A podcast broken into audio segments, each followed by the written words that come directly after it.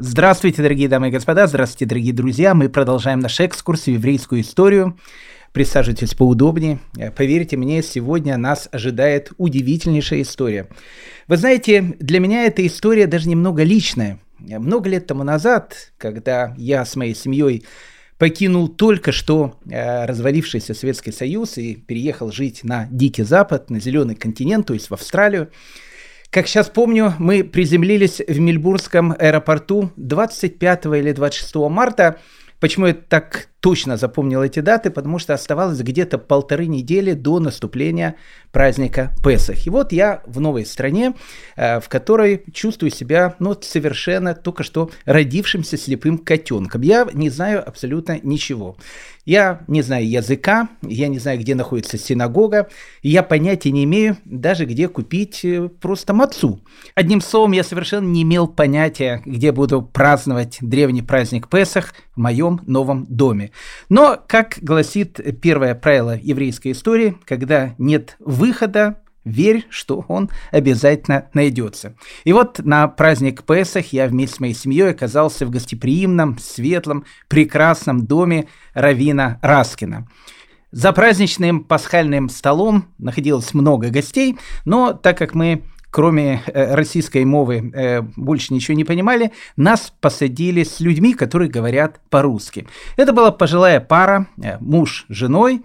Мы с ними тут же познакомились, начали обсуждать какие-то вопросы.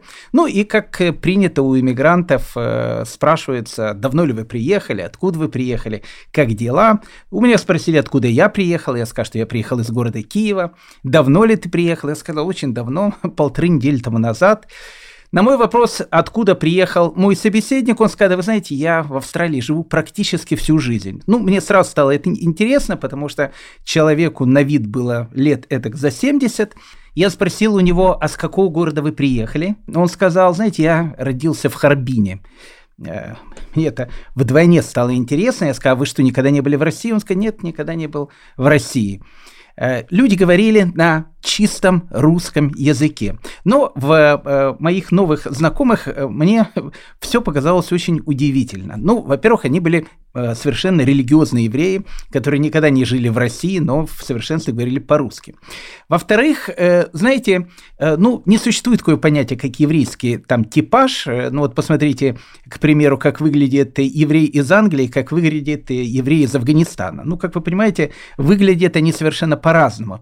Но мои э, новые друзья, ну, скажем так, были, ну, э, совершенно, э, как мне показалось, не семитского такого плана.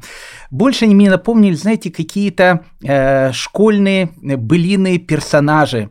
Илья Муромец, Илюша Попович, Добрыня Никитич – Э, мой новый знакомый, он был таким белобрысым, э, хотя он был, опять же, человеком не молодым, очень высоким, очень плотным и очень сильным. И мне почему-то в голову сразу пришла мысль, наверное, какой-то сибиряк.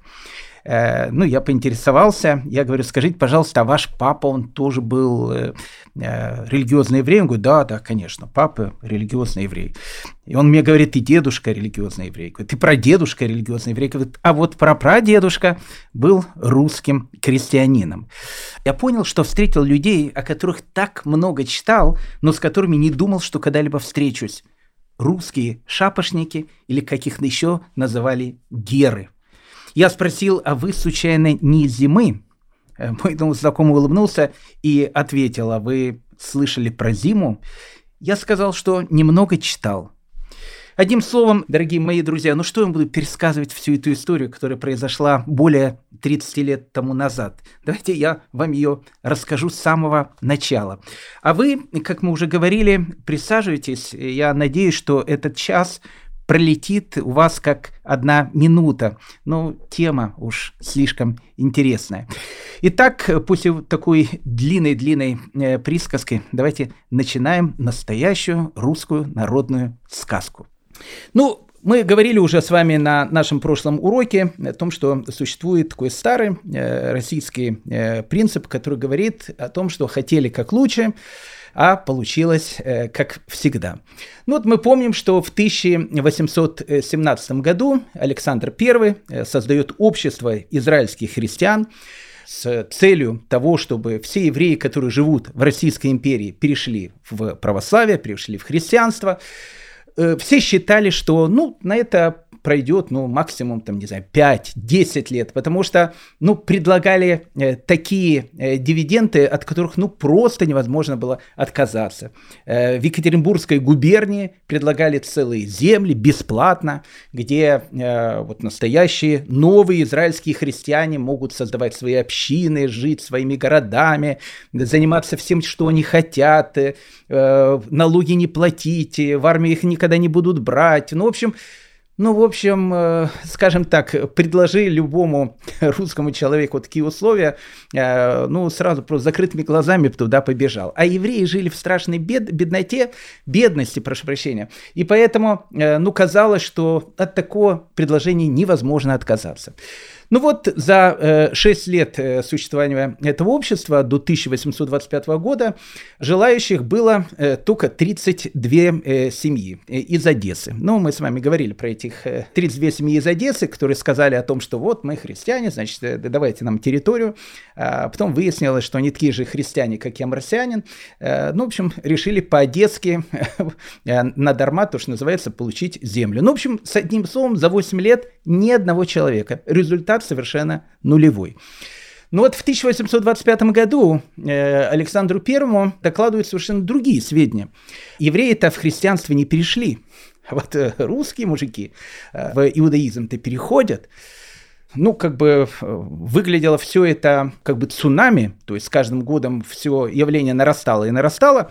Во всяком случае, в том донесении, которое положили на стол императору самодержу Всероссийского, было сказано о том, что к 1825 году выявленных иудействующих в России 20 тысяч человек. Но там в скобочках было написано о том, что на самом деле их намного больше. Это тех, кого выявили. То есть движение событие, а, но, в общем, оно, в общем, перерастало в некий такую а, катастрофу, а, которую никто, в общем, не хотел э, ожидать. Иудействующие вновь появились в России.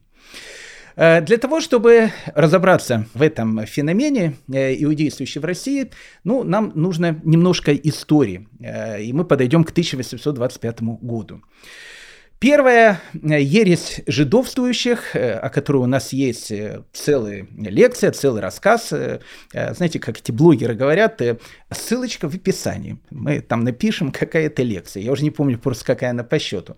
Послушайте ее внимательно. Там мы говорим вот подробно про первую ересь жидовствующих. 1471 года, потому что именно в этом году она произошла в городе Герой Новгород. Рассказывает о том, что в город-герой Новгород приехал некий еврей, которого звали Схария или Захария, и э, который прельстил э, двух священников, Алексея и Дионисия, которые, в общем, ну, не знаю, приняли иудаизм, не иудаизм, непонятно, что это было тогда. Во всяком случае, от христианства они отошли, стали соблюдать святую субботу. Э, ну, в общем, много каких-то вещей, которые очень были похожи на иудаизм. Схария уехал из Новгорода, а вот, э, тоже говорится, зараза, она э, осталась. Вскоре Алексей и Дионисий приезжают в Москву, э, Ерий жидовствующий приходит туда, и многие священники, даже патриарх всей Руси, тогда, в общем, тоже занимались этой, ну, в общем, не очень хорошей деятельностью. Более того, вся вот эта вот, как называли тогда, зараза, проникла даже великокняжеские палаты, и вот уже ересью жидовствующих э, начинает интересоваться Иван III. Э, у Ивана III будет сын, которого будет звать Вася Василий, а у Василия будет сын, которого будет звать Ваня Иван. Э, Иван Васильевич, который меняет профессию. То есть, ну, одним словом, дедушка Ивана Грозного. Так что все это перерастало в какие-то непонятные размеры, непонятно, чем бы это все закончилось. Жидовствующие не признавали Иисуса Сыном Божьим, не признавали Его Мессией, не верили в Его воскресение, отвергали Троицу, монашество, не почитали кресты и иконы, признавали лишь единого Бога и праздновали еврейскую Пасху и еврейский Шаббат. Ну, в общем, попались э, жидовствующие, как тогда это называлось, э, ну, в общем, на на пьянстве. Э, говорят о том, что э, однажды там несколько э, попов, там священников сидели в какой-то таверне, напились, как обычно, начали говорить бранные слова, как написано, и кукиши показывать иконам святым. Ну вот, когда кукиши иконам начали показывать, все это дело начало раскрываться, и закончилось оно трагически в 1504 году иудействующих, то, что их назвали тогда жидовствующих, э, посадили в деревянные клетки и на Красной площади, как тогда говорилось, по обычаю гешпанскому их сожгли. Ну, в общем, как бы, помните, как в анекдоте, ложечка-то, говорит, э, нашлась, но осадок остался. Поэтому, э, с одной стороны, как бы, ересь жидовствующих, она как бы и закончилась, но, с другой стороны, страх перед э, какими-то евреями, евреем с Харией, который придет, и э, народ православных не, непонятно куда уведет, она осталась. И после этого, ну, вплоть до 1772 года, когда произошел первый раздел Польши, и просто не евреи пришли в Россию, а Россия пришла к евреям, а евреев в России просто не было, их сюда просто не пускали. Но вот в тот момент, когда евреев в России вообще не было, э, ересь жидовствующих или так называемые иудействующие действующие никуда не уходили. Спустя а, практически 250 лет после этих событий, в 1745 году ересь жидовствующая появляется на Дону среди казаков. Очень интересно, у нас там будет две таких аномалии. А, одна аномалия это будет так называемая воронежская аномалия. Непонятно, почему под Воронежем э, все будут эти э, секты так или иначе возникать. А вторая аномалия это будет донская аномалия, потому что э, уж очень часто она будет приходить вот на донские к э, станице, к вот настоящим донским казакам. Одним словом, в 1745 году в Ростове-на-Дону э, митрополиту Дмитрию э, говорят о том, что обнаружили э, среди казаков некую такую секту, которая называется «Щельников». Ну, Щельники э, была некая такая секта, которая, как говорилось тогда в донесении, по жидовскую субботу постят, э, обряд обрезания совершают, в церковь не ходят, отрицает божественность Иисуса, но о Талмуде ничего не знают. Вот казаки, которые, с одной стороны, Иисуса не признают, верят в единого Бога, о Талмуде э, совершенно ничего не знают и говорят о том, что праздновать надо Святую Субботу и вообще все еврейские праздники. Откуда это возникло, как это возникло, когда э, евреев в России вообще не было, это отдельный разговор, но феномен начинает появляться. И тут уже, знаете, все идет э, эффектом коронавируса. Помните, один человек заболевает, потом уже 10 человек заболевает, потом уже 100 заболевает. Я не помню, как это называется по-научному, но вот, вот, вот, вот идет э, гигантский такой всплеск. Вот всплеск новой эпидемии иудеевствующих. Буквально через 10 лет, 1700 1965 год, она уже появляется в Воронеже. Как я сказал, Воронеж это будет некая такая воронежская аномалия. Там э, ловят крестьян-субботников, оказывается, что их очень много. Некоторых э, начинает допрашивать, и вот э, сохранилось донесение о том, что на допрос попала Мавра Овчинникова и ее 14-летняя дочка. Простые воронежские крестьяне. И вот Мавра Овчинникова, э, написано, что их били плетьми, э, начинали пытать, со словами, кто их научил читать псалмы, э, непонятные какие-то псалмы, которые, в общем, они читали э, в жидовскую субботу, которую они соблюдали. Ну, Мавра Овчинникова сказала, убивайте меня, я готова умереть за веру, но есть Бог единый, и вот ради него я, в общем, готова отдать свою жизнь. В конце концов, когда Мавра Овчинникова не выдержала уже этих избиений и пыток, она сказала, что она готова во всем сознаться. И когда, значит, следователь спросил, так кто же вас научил читать вот эти странные псалмы, которые вы читаете, Мавр Овчинников сказал, скажу вам честно, нас научил это Господь Бог. Так что э, вещь эта начинает э, распространяться. Уже при Екатерине II э, обнаружено в Саратовской губернии 400 субботников. А в 1797 году казак Косяков, опять донской казак, на Дону тоже называется, э, приехал после армии э, домой в родную казацкую станицу. Косяков приехал в станицу, но это уже был не совсем тот Косяков, который э, шел служить в армию. Косяков жидовскую субботу соблюдал, в божественность Иисуса не верил, говорил, есть один только Бог, и, э, в общем, как бы обрезаться, товарищи, надо. Откуда он научился? Наследствие он показал о том, что его научил некий саратовский крестьянин, который сам этим делом, в общем, занимался. Косяков полностью поверил, как он сказал, в единого Бога.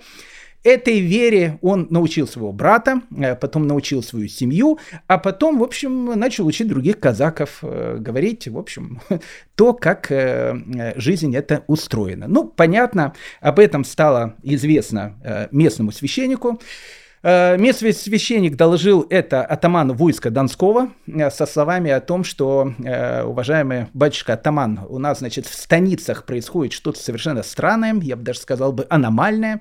И, в общем, Косякова вызывают к атаману войска Донского со словами, значит, ты, Косяков, перестань, значит, эти глупости делать, либо ты в православие родное возвращаешься вместе со своими брательниками, в общем, со всеми товарищами, которым ты голову за, э, задурил, либо, в общем, тебе будет плохо. И Косяков э, сказал, да, что я, в общем, каюсь, э, в общем, одним словом, ошибочка, уважаемый господин атаман, вышла.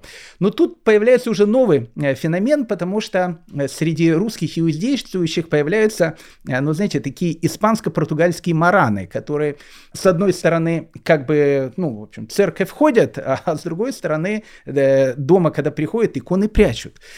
Поэтому Косяков, будучи таким настоящим, знаете, донским казаком, человеком очень честным, э, выдержал буквально два года э, маранский образ жизни. Через два года он уже приходит вновь к атаману войска Донского со словами э, «Батенька атаман готов служить Россией правдой, в общем, здоровьем, жизнью, все что угодно. Готов, в общем, все делать ради родной родины. Только ну, батюшка атаман, пожалуйста, сделай только для нас одно. Не могу я больше врать.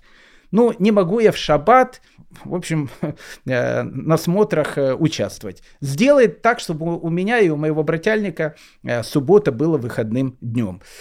Ну, скандал страшный. Все дело дошло до Петербурга.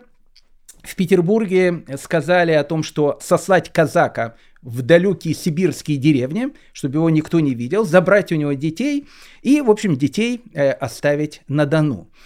Ну, как я сказал, знаете, цунами, э, оно ведь начинается и как коронавирус, помните, мы сказали, начинается от одного э, какой-то сейсмической активности на дне океана, потом маленькие волны, а потом все дальше, не больше, больше и больше.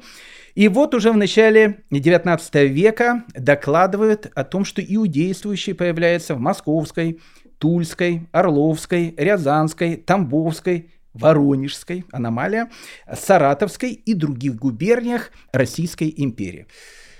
Как это работало, я не знаю. Ну, то есть, может быть, я знаю, но, но это отдельный разговор. Евреев в этих областях не было. Вот что самое интересное. То есть, все это появляется без присутствия евреев. Как это появляется, может быть, чуть-чуть э, разберемся дальше. Э, в 1811 году э, в Каширском уезде обнаружено 150 э, сектантов. Их вызывают, значит, на допрос и спрашивают, кто научил вас э, сектантским, значит, этим мыслям. И сектанты э, абсолютно честно говорят о том, что и отцы-то наши уже так жили. А когда у них спрашивают, э, а отцов кто научил, они говорят, деда научили. А говорит, а дедов кто научил? Говорит, прадеды научили а как же, говорит, э, у вас это все идет, а кто ж первый-то был? А первый, говорит, был это, говорит, Аврамчик. А у них, знаете, была Палестинка, Аврамчик, э, в Рошашану в трубочку дули. Э, Аврамчик, говорит, про отец, говорит, нас еще научил. Поэтому, говорит, мы всегда вот такими были. Э, в Саратовской губернии, э, плюс-минус в этом, в этом же году, э, вообще выясняются довольно-таки странные такие вещи. Местный крестьянин Милюхин, который, как говорили, совратил целые деревни, а это как бы не какие-то, знаете, такие форма речи. Он действительно совратил целые деревни. Во всяком случае, Милюхин свою деревню совратил точно. А, ну и местные деревни в Саратовской губернии э, тоже начинают, в общем, как бы все более и более входить э, в эти э, еврейские веры.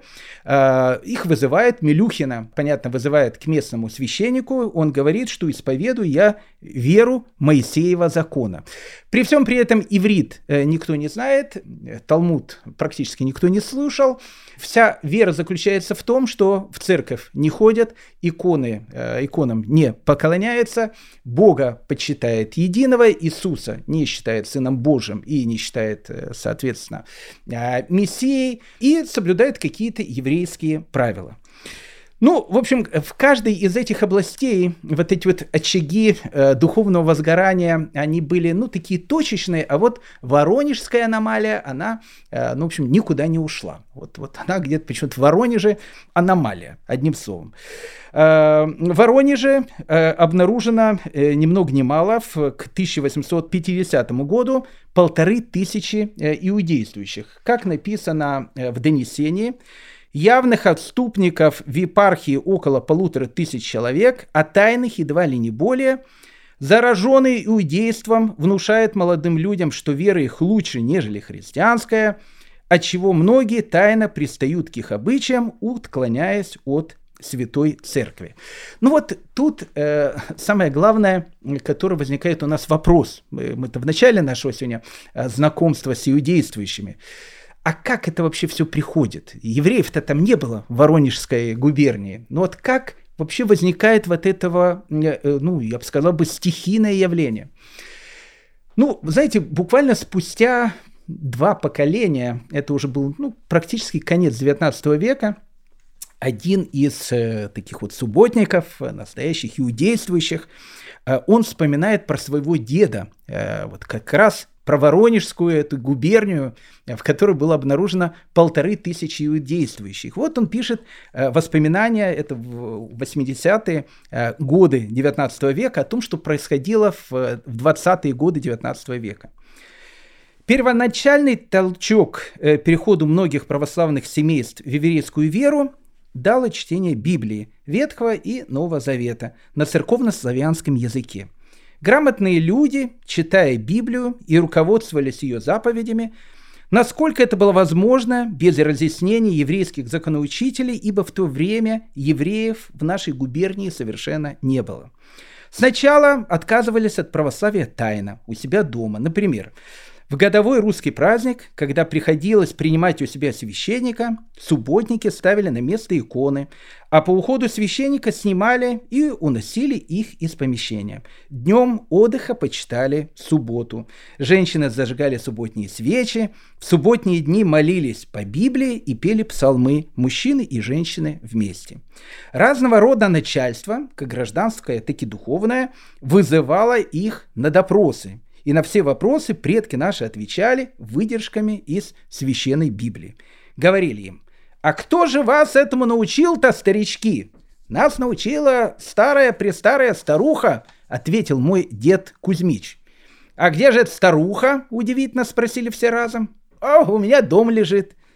Нужно привести сюда на допрос эту старуху, строго приказал архиерей. Эта старуха не пойдет без меня, сказал Кузьмич. Тогда ступай с провожатыми и приведи сюда твою старуху, распорядился архиерей.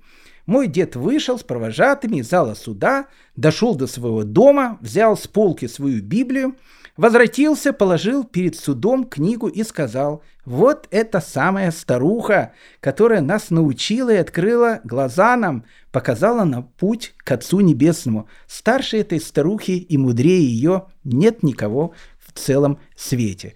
Ну вот такая вот воронежская аномалия. Э, когда э, аномалия начинает перерастать уже в явление, как я сказал, в 1825 году, э, вместо того, чтобы праздновать массовый переход евреев в православие, кроме, как мы сказали, одесситов, никого, в общем, как бы не выявилось, но выявилось, как я сказал, около 20 тысяч случаев иудействующих в Российской империи, и то, как говорилось, это официально, потому что неофициально их было намного-намного больше. И вот в 1825 году император Всероссийский, Александр I, кстати, не, не сам плохой император, издает указ о мерах к отвращению распространения жидовствующей секты под названием «Субботники». Но как искоренить заразу? Было э, предложено несколько планов. Точнее, не планов, несколько шагов действия, как это нужно делать. Ну, первый шаг – мужиков всех, в общем, побрить в солдаты. Это самое правильное, в общем, подальше их от э, э, тех мест, где они находятся. Семьи, которые, в общем, не собираются возвращаться в православие, сослать в Сибирь. Причем э, в Сибирь нужно сослать так далеко, куда-нибудь туда, знаете, подальше, чтобы, в общем, э, их никто в глазах не видел. Также запрещалось выдавать им паспорта. Э, написано, чтобы они не э, разъезжали с места на место и чтобы они не распространяли свою ересь. Верес ну и самое главное, э, было приказано отныне именовать их не субботниками, а жидовской сектой. Ну, для того, чтобы, э, ну, как бы звучало это кто-то, а я субботник. Не-не-не, ты не субботник, ты секта жидовская. Поэтому, ну, как бы считалось, что это, в общем, как бы многих э, отвратит. Э, ну и последний указ, который там был, говорилось о том, что если в той области, где обнаружились субботники, найдется хотя бы один еврей, то всех евреев с этой области нужно э, выселить. Ну, таких случаев я э, как бы не особенно знаю, потому что явление, она как раз распространялась в тех местах, где евреев как раз э, не было. Детей до 18-летнего возраста у родителей забирать и, в общем, отправлять на воспитание в обычные православные семьи, чтобы, в общем, как бы эту ересь как-то уничтожить. И вот иудействующих кого-то берут солдаты, кого-то начинают отправлять куда-то далеко-далеко-далеко, там в Сибирь, чтобы их никто не видел. Перед этим, э, каких отправляют у иудействующих, у субботников, э, вновь священник спрашивает, согласны ли вы с тем, чтобы оставить родные дома, родные там могилы, в общем, ну, родину твою, и э, прийти жить, в общем, в какие-то сибирские дали, э, многие умрут, конечно, с голода и так дальше. Готовы ли вы вернуться в веру свою родную? Ну, практически все говорили нет. Но были те, которые говорили да. И они становились э, русскими маранами. И таких э, на самом деле было очень а, и очень много. Поэтому, э, как говорится в донесении, уже к концу 20-х годов 19 века, кстати, я думаю, что это не форма речи, написано, многие деревни стали опустошенными, и появились многие русские, как написано в донесении, которые формально как бы соблюдают православие, а неформально э, мы уверены о том, что, как бы написано было в донесении, тайно верят они, в общем, в обряды жидовские. Итак, э, субботники начинают уезжать в Сибирь, не, не сами уезжают, их туда просто ссылают. И вот уже в Енисейской э, губернии первые субботники – Э, в конце 20-х годов 19 века, они основали свою деревню, которую они назвали Обетованная. Ну, енисейский губернатор, услышав о том, что, э, значит, субботники организовали деревню и назвали ее еще Обетованная, сказал, что нет, значит, деревню надо переименовать в Иудина. Спросили, а почему ваше превосходительство Иудина? Потому что, говорит, Иуда предатель Иисуса, значит, предал, они тоже Иисуса предали, поэтому пускай иудушками и называется Иудина. Но, в принципе, субботники не возражали, э, потому что им это название очень понравилось, ведь они иудействующие, иудействующие, деревня Иудина. И вот э, образовалась э, в Енисейской губернии деревня Иудина. Деревня была очень трудолюбивая, на общинных началах обрабатывали землю, работали на золотых приисках – В 1897 году э, состоялась всероссийская перепись населения, и надо сказать, что вся деревня Иудина уже была записана евреями. Поэтому, э, ну, как бы к концу 19 века они уже записывались евреями. В 1850 году к России присоединился э, Амурский край, и вот э, Амурский край тоже становится таким э, клондайком для субботников. Э, в основном город Благовещенск, где на самом деле было довольно много э, иудействующих, и вокруг вот Благовещенска начинает тоже возникать э, стихийно и не стихийно различные деревни, где, опять же, живут эти самые субботники. Одна из э, таких деревень, которая, опять же, была э, рядом с Благовещенском, э, пишет один из свидетелей той эпохи, который посетил эту деревню во второй половине уже XIX века. Они пели псалмы Давида и молитву «Смягчи, Господи, участь народа Твоего». Как кантор, так и молящиеся пели эту молитву с таким заунывным мотивом и с такой заунывной мелодией, что положительно надрывало душу слушателя и уносило его в область вечно непримиримых религиозных гонений, из-за которых всегда так жалобно стонет земля. Некоторых иудействующих, э, которых э, ссылали в Сибирь, э, было решено ссылать на Кавказ. Ну, Кавказ только начинал присоединяться к России, поэтому многих сослали в Тбилиси, то есть в Грузию. С Грузии они начинают распространяться по всему Кавказу. И вот уже э, на Кавказе во второй половине XIX века один из, э, опять же, очевидцев, который посетил такую деревню, вспоминает. При входе в дом меня поразило прежде всего то, что все мужчины стоят в шапках. В переднем углу висело несколько полотенец, на столе лежала Библия, горел агарок стеариновой свечи, вот и вся обстановка места – назначенного для богослужения. Мужчины стояли впереди, за ними женщины, а в задней части избы за печкой и на лавках сидели малолетние дети.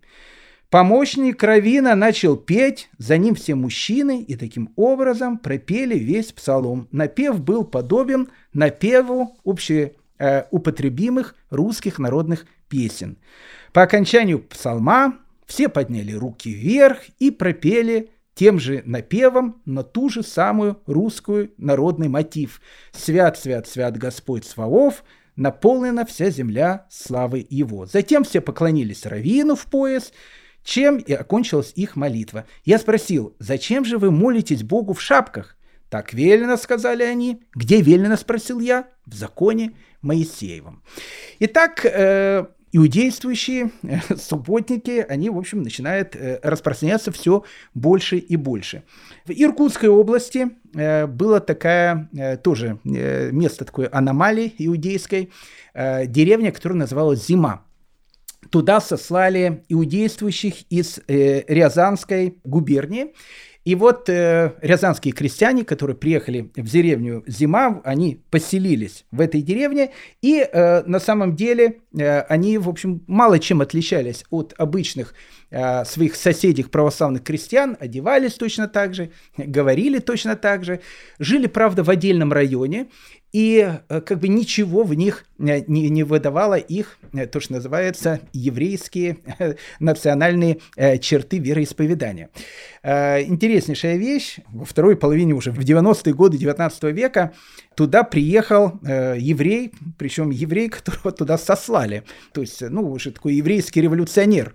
И вот он, значит, живет в этой деревне Зима, он сам далек, наверное, уже от еврейской традиции, и вот он пишет воспоминания воспоминаниях. Живу день, живу другой у них, работаю вместе с ними, ничего особенного не замечаю. Обычные русские мужики.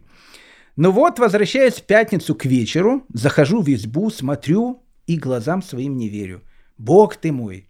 Свечи субботние горят, стол белой скатертью накрыт, две халы под салфеткой — Хозяева-братья стоят с книжечками в руках около свечей и молятся. Все семейство торжественно настроено. Один из братьев, окончив молитву, положил молитвенник на стол и приветствовал все семейство и особенно меня.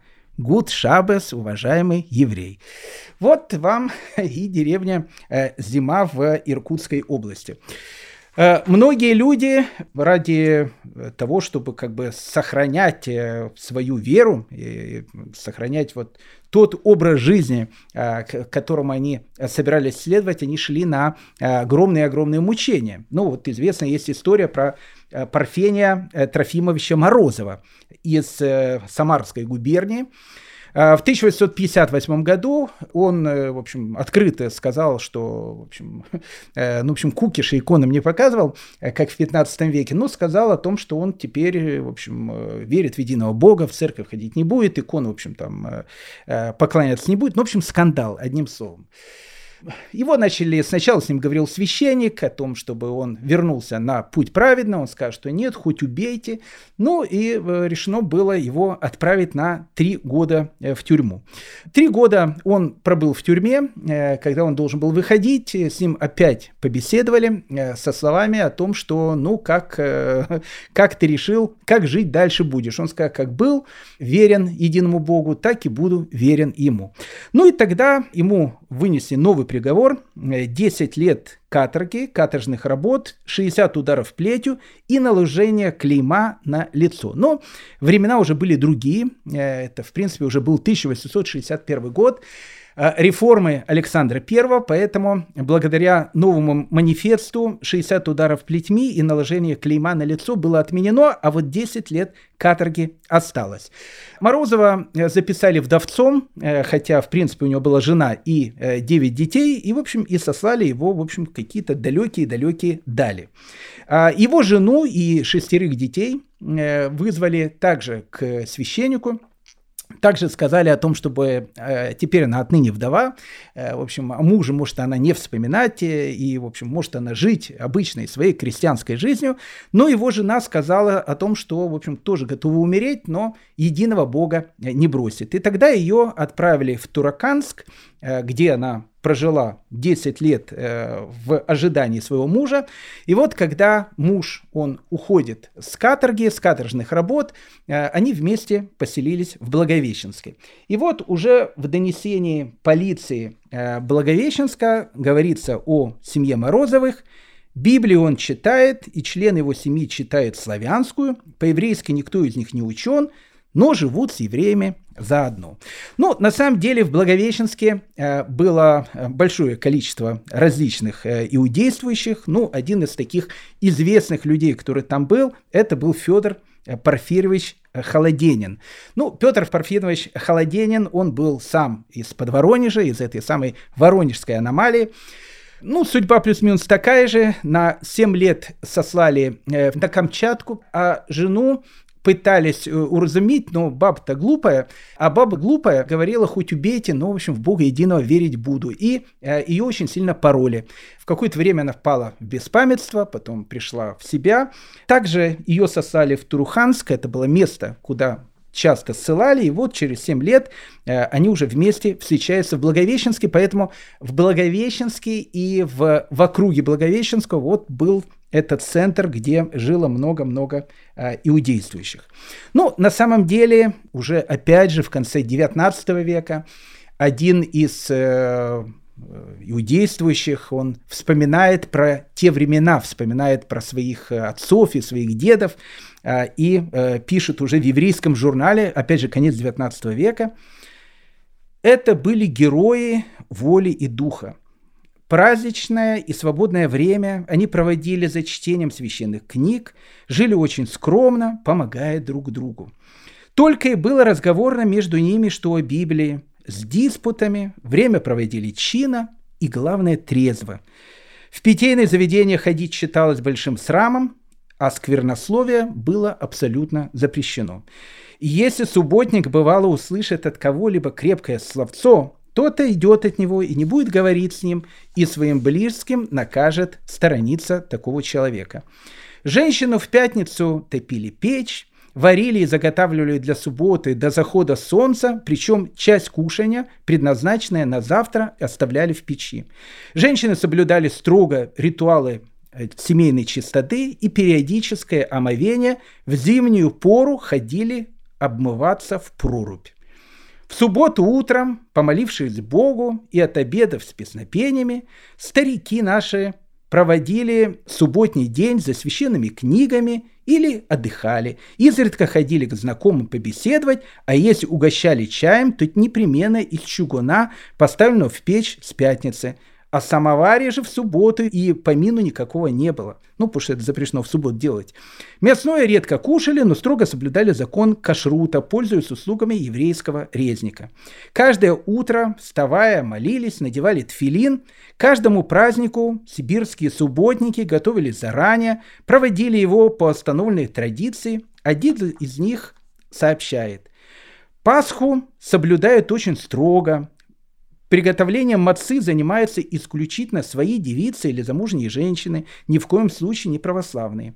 Перед Пасхой все квашное тщательно убирается, моется, посуду употребляется новое или хранящееся с прежних лет исключительно пасхальное. Многие приготовляют к сейдру вино из изюма и меда, и всю Пасху отдыхают. Во второй день Швуеса, после двух часов пополудня выходят на поле с водкой, с гармошкой, с самоваром и со всеми принадлежностями для гулянки. Там проводят время в играх с музыкой и э, до вечера. В пост Тиша Беов строго постятся, ходят на кладбище, не работают, называют его пост сидения на полу. В Рошашана проводят молитву и называют ее праздник трубки, то есть трубление в шаббат. В Пурим особенно сильно гуляют, с катанием на лошадях, и этот день почти ничем не отличается от обыкновенной русской масленицы. Вот так и э, живут русские иудействующие э, в далекой Сибири. Тут нужно еще сказать несколько важных таких э, слов, замечаний. Дело в том, что э, вот иудействующие, они тоже делились как бы на две группы. Э, были так называемые шапочники, или их еще называли герами. Это были люди, которые, э, ну, вот, которые не просто как бы самостоятельно, то есть как это было там в деревнях и так дальше, они начинали, читая э, там старую-старую старуху, то есть Библию, приходить к тому, что, в общем, как, как им нужно жить. А были люди, которые потом э, присоединялись к еврейским общинам, проходили гиюр, и э, шапочников э, их назвали герами. То есть это были люди, которые прошли гиюр, э, они строго соблюдали все законы иудаизма. Многие, кстати, учились в Ешивах, посылая своих детей учиться в Ешивы. И, в общем, как бы это были евреи, ну, в полном смысле этого слова, их обычно записывали иудеи субботнического вероисповедания. Вот так вот они были записаны в паспортах. Вторая группа, э, которых просто назвали субботники или иудействующие, это были как бы люди, которые, их тоже было много, но они жили э, более-менее как бы на своей волне, потому что как бы с евреями у них связь была, но как бы они, у них было свое представление о том, кто такой евреи и как нужно жить, поэтому Многие вещи они тоже, конечно, перенимали, там шаббат, какие-то законы, которые были, но формально в Гиюр они не проходили. Поэтому как бы вся вот эта вот группа иудействующих, она и делилась на шапочников и э, на субботников.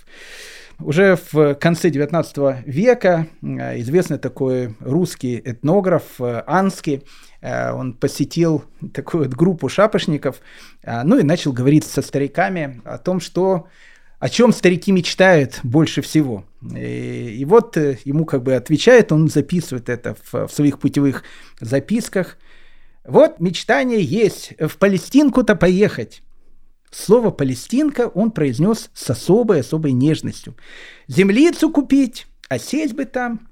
Да неизвестно, сподобит ли Господь. Час, говорят, еще не пришел, не пускает еще наш народ в Палестинку-то. Так что вот вам история русских иудействующих э, конца 19 века, э, 20 века, деревни Ильинка и так дальше, которые вот, опять же, в этой самой воронежской аномалии существует э, до сегодняшнего дня. Об этом мы будем говорить чуть позже, э, ну, когда подойдем к этой эпохе. А пока, так как мы э, с вами э, находимся до сих пор в 1825 году, год смерти императора самодержца Александра Павловича, Александра I, ну, нужно буквально 2-3 слова, конечно, поговорить о э, событии, которое э, произошло именно э, в этот год, 14 декабря. Все со школы должны помнить эту дату, 14 декабря 1825 года. Что это такое, дорогие дети? Ну и все хором даже сказать, это восстание декабристов. Декабристское восстание. 1 декабря Александр I умирает, и вот буквально через две недели, 14 декабря, на Сенатской площади, как все это помнят, около бронзового всадника, и, в общем, происходит э, восстание декабристов. Э, ну, про восстание декабристов знают абсолютно все, но так как у нас э, еврейская история, поэтому э, декабристы – еврейский вопрос. Это тоже очень интересная вещь, о которой тоже два-три слова нужно будет э, сказать. Есть сказать, что когда в 1826 году пять декабристов повесили, опять же, все об этом прекрасно помнят, только один из них – Э, конкретно не участвовал вот в самом бунте. Это был Петр Иванович Пестель. Он на Сенатской площади не был, но его тоже, в общем, повесили. Петр Иванович Пестель в 1823 году пишет свою «Русскую правду». И в «Русской правде» он пишет, вот как он видит будущее России. Ну, как бы, а, знаете, история, она не терпит сослагательного наклонения. Что бы было бы, если бы. Ну, за такие вещи сразу по ушам бьют. Но если так помечтать, это не совсем исторический подход, но помечтайте. А что бы было бы, если бы декабристы победили. И Герцена это, в общем, э, не разбудили. А в «Русской правде», э, в принципе, все написано. Как э, видит Пестель новую Россию, которую собирается строить декабристы. Ну, во-первых, Россия будет республикой, это понятно. Столицу нужно будет перевести в Нижний Новгород, который Пестель предлагает переименовать во Владимир – почему, не спрашивайте меня. Ну, в общем, столица в Нижнем Новгороде, которая будет называться Владимир. А что же делать с Владимиром? Он же тоже город есть. Владимир же, пишет э, Пестель, нужно будет переименовать в Клязьму. Что делать тогда с Клязьмой, это уже второй вопрос. Высший орган – это будет э, народное вече, в котором будет заседать 500 человек. А, ну и как бы превращение всех людей, живущих в России, в русских – то есть э, должен будет единый быть народ, русский народ, который, в общем, так или иначе, ну, это может быть русские, там, э, мусульманского вероисповедания, там, иудейского вероисповедания, другого, но, в общем, как бы все будут называться, э, вот в новой этой стране будут называться русскими. Что же делать с евреями? С евреями, в общем, как бы у Пестеля с этим была, скажем так, большая трудность. В «Русской правде» э, евреям посвящена целая статья о том, а что же делать с евреями. Пишет Пестель, «Евреи собственную свою веру имеют, которая их уверяет, что они должны все прочие народы покорить и ими обладать». Ну, обычная такая, в общем, антисемитская такая вот штука. Ну, не, не, не потому что Пестель там плохой, неплохой, ну, в общем, как бы, ну, это как бы это так считала в то время интеллигенция ожидая Мессию, считают себя евреи временными обывателями края, где находятся, и поэтому не хотят земледелием заниматься, ремесленников даже отчасти презирают и большей частью одной торговлей занимаются. Нет таких обманов и фальшивых действий, коих бы они себе не позволяли, в чем их раввины еще более способствуют, говоря, что обмануть христианина и есть настоящее благочестие. Ну, в общем, все понятно. Ну и с таким как бы подходом к еврейскому вопросу возникал вопрос, а что же с евреями все-таки делать? Поэтому у Пестеля было два варианта, э, что делать с евреями. Первый вариант – это э, создать некий орган по типу, как э, Наполеон создает Синдрион в Париже, который будет заниматься тем, что э, там будут заседать, как он говорит, умнейшие раввины и э, еврейская интеллигенция, которая будет постепенно ассимилировать все еврейское население России, чтобы оно, в общем, э, ну, в общем, чтобы оно стало русским, чтобы полностью их ассимилировать и чтобы они полностью слились, э, значит, в общую семью народов. Если же это не получится, э, говорит Пестель, то евреев нужно сослать из России. Но так как выгнать из, из России, из Новой России будет как-то некрасиво, поэтому Пестель считал, что им нужно дать определенные какие-то войска, для того, чтобы вот они шли туда, в сторону Малой Азии, и создали там подальше где-то свое государство. В Палестине, ну, может, в Палестине, это уже как бы, как они решат. Поэтому в «Русской правде» написано – назначить сборный пункт еврейского народа и дать войска в подкрепление. Ежели все русские и польские евреи соберутся на одном месте, то их будет свыше двух миллионов. Такому числу людей, ищущих Отечество, нетрудно будет преодолеть все препоны, какие турки могут им противопоставить, и пройдя всю европейскую Турцию, перейти в азиатскую, и там заняв достаточно земли, устроить особое еврейское государство. Ну, в общем, э, можно ли Пестеля назвать первым сионистом? Ну, наверное, где-то можно. Вот он уже э, за практически сто лет до Герцеля э, предлагает уже создавать еврейское государство где-нибудь там в Азии, э, лучше, конечно, в Палестине, э, чтобы, в общем, евреев в России не было. Э, Муравьев апостол, он э, в своей конституции, он видит Россию немножко по-другому, мы не будем опять сейчас об этом говорить, потому что это не тема нашего сегодняшнего разговора, он тоже пишет о евреях, в отличие от Пестеля, он читает о том, что евреям нужно дать гражданские права, но они обязаны жить в черте оседлости о их дальнейшем э, пребывании в России и можно ли им жить вне черте оседлости, будет решаться на народном вече.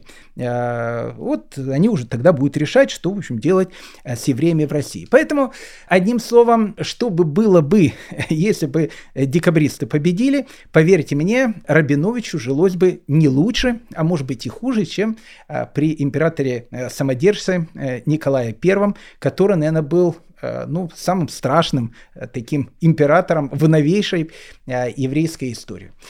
Среди декабристов был и один Рабинович, точнее не Рабинович, а Перец, звали его Григорий Абрамович Перец или Гирш Перец.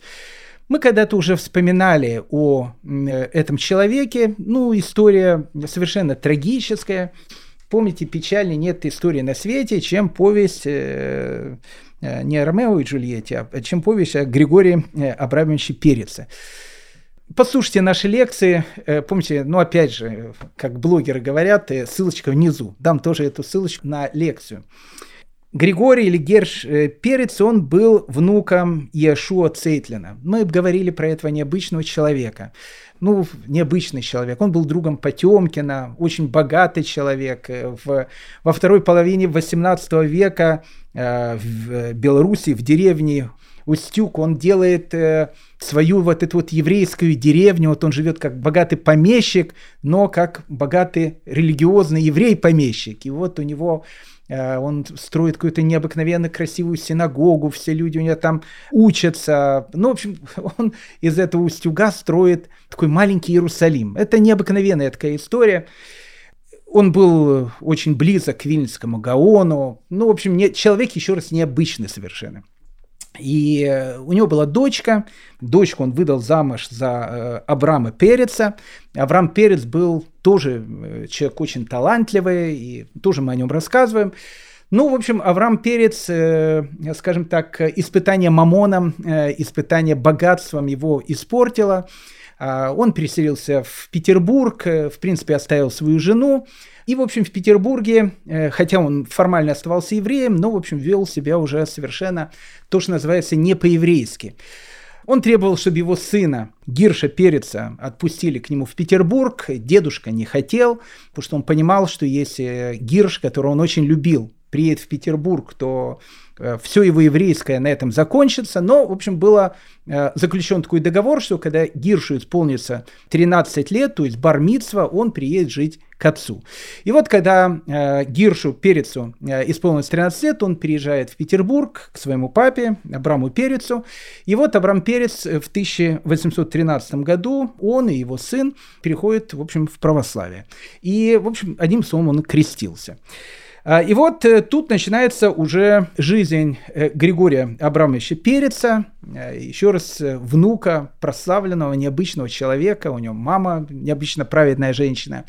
И вот мог бы быть со своим умом, талантом, наверное, известным раввином, мог бы прожить счастливую жизнь, но он, его отец, выбрал другую совершенно дорогу, и вот уже э, в конце десятых годов, где-то в 1810-1820 году, Григорий Перец, э, он э, решает, ну о чем думает каждый еврей, он думает о том, чтобы сделать для того, чтобы в России матушке жилось хорошо. Поэтому э, вот он начинает э, как бы думать, а какие бы преобразования нужно было бы сделать в России, чтобы, в общем, как бы все зажили вольно, счастливо, свободно и так дальше. У него был друг, которого звали Федор Глинка, Э, тоже известный такой товарищ. Э, и вот они вместе с Федором Глинкой создают такое тайное общество, э, которое Гирш Перец, Григорий Перец, предложил назвать Херут. Интересно, Херут на иврите обозначает свобода. Поэтому тайное декабристское общество, ну совершенно русское, понятно, называлось Херут, и вот так оно и вошло в еврейскую историю.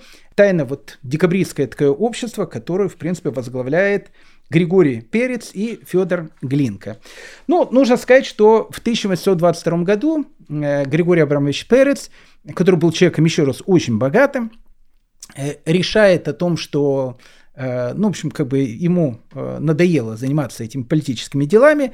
Одним словом, не хочу учиться, а хочу жениться. И он женится, женится на баронессе Марии Гривениц, ну и, в принципе, они начинают э, вот такую помещичью, э, размеренную жизнь. С 1822 года никаких декабристов у него не было. Все это было до 22 года. И тут 14 декабря 1825 года э, восстание декабристов, начинается следствие, ну и по следствию начинают, в общем, за ниточки брать, а кто был так или иначе вовлечен во весь этот процесс. Один из э, таких декабристов был генерал Александр Искрицкий. Э, Александр Искрицкий и его друг Федор Глинка его тоже арестовывают. И вот и Федор Глинка, и Александр Искрицкий, когда у них спрашивают, кто, значит, вас э, на это все доумел, они говорят, доумел нас на все это, в общем, Григорий Аврамович Перец. И Переца, который очень боялся, что его схватят. Опять же, три года он уже никакой политической деятельностью не занимался. Он попадает э, в тайную канцелярию, а, его начинает допрашивать.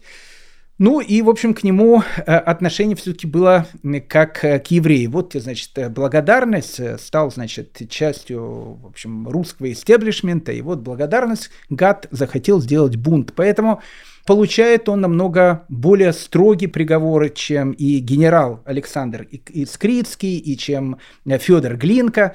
Искрицкого отправили в дальний полк, э, Федора Глинка отправили в Петрозаводск, но опять же это была не какая-то такая ссылка, ему дали там работу, он стал чиновником, а Григория Переца было решено сослать э, в далекую, в общем, там Сибирь, как было написано, на вечную ссылку. И вот э, э в 1826 году э, Григорий Перец вместе со своей семьей, женой, баронессой Марией Гривениц э, едут в Пермь. Из Перми их сопровождают в настоящую глухомань, э, в деревню, которая называется Усть-Сольц, в которой они прожили долгих 14 лет. Причем Денег не было совершенно, и Григорий Перец э, вспоминает о том, что они мерзли, ходили в каких-то обносках, кушать было очень мало, они очень часто голодали, то есть они жили беднее, чем крестьяне, которые жили в этой деревне. Ну, начинает болеть э, его жена, баронесса, с которой они прожили только 8 лет, в 1830 году, не выдерживает всех этих страданий и от какой-то болезни умирает. Э, Григорий Перец остается с детьми, и вот долгих 14 лет он живет в ссылке, как декабрист. В 1845 году он пишет постоянно письма в Петербург о том, чтобы ему разрешили уйти из этой ссылки, о том, что он абсолютно раскаялся, он постоянно писал об этом, э, что он раскаялся. И в 1845 году ему разрешили уехать, разрешили жить в определенных городах, и из этих определенных городов он выбирает Одессу. И вот э, Григорий Абрамович Перец, э, внук прославленного равина и мецената, Человек, который э, в, в юности принимает христианство, потом становится декабристом, он попадает в Одессу. А в Одессе уже огромная-огромная еврейская община. Но он с этой общиной совершенно не смешивается. Начинает э, жить то, что называется э, с самого нуля, начинает заниматься какой-то коммерцией, даже немножко что-то успел заработать, и э, в возрасте э, 67 лет в 1855 году он умирает. Вот, дорогие мои друзья, вам и э, сказочка. Э, вот и сказочки конец, как говорится. А кто э, слушал, молодец. Но на самом деле это еще не, не окончание сказочки, потому что мы с вами продолжаем путешествовать по просторам Российской империи. На нашем следующем разговоре мы с вами побываем э, в Польше, э, которая уже становится частью Российской империи. Ну и самое главное, поговорим э, еще об одних событиях начала 20-х годов 19 века. Они были очень, как мы видим, яркие. И евреев пытались в иудаизм обратить, и иудействующие появляются, и декабристы. Ну и, в общем, как бы э, вновь, спустя, значит, почти там 600-700 э, лет э, в России появляются первые кровавые наветы. Причем ну, очень интересные такие кровавые наветы, которые тоже становятся визитной карточкой этого очень тяжелого и насыщенного для евреев времени. Дорогие друзья, еще раз большое спасибо, что вы были со мной. Подписывайтесь на наш телеграм-канал «Еврейская история». Как говорится, ставить лайки. Ну да, и ставьте лайк, у нас там можно лайки поставить. Одним словом, всех очень люблю и до следующих встреч. Будьте здоровы. Счастливо.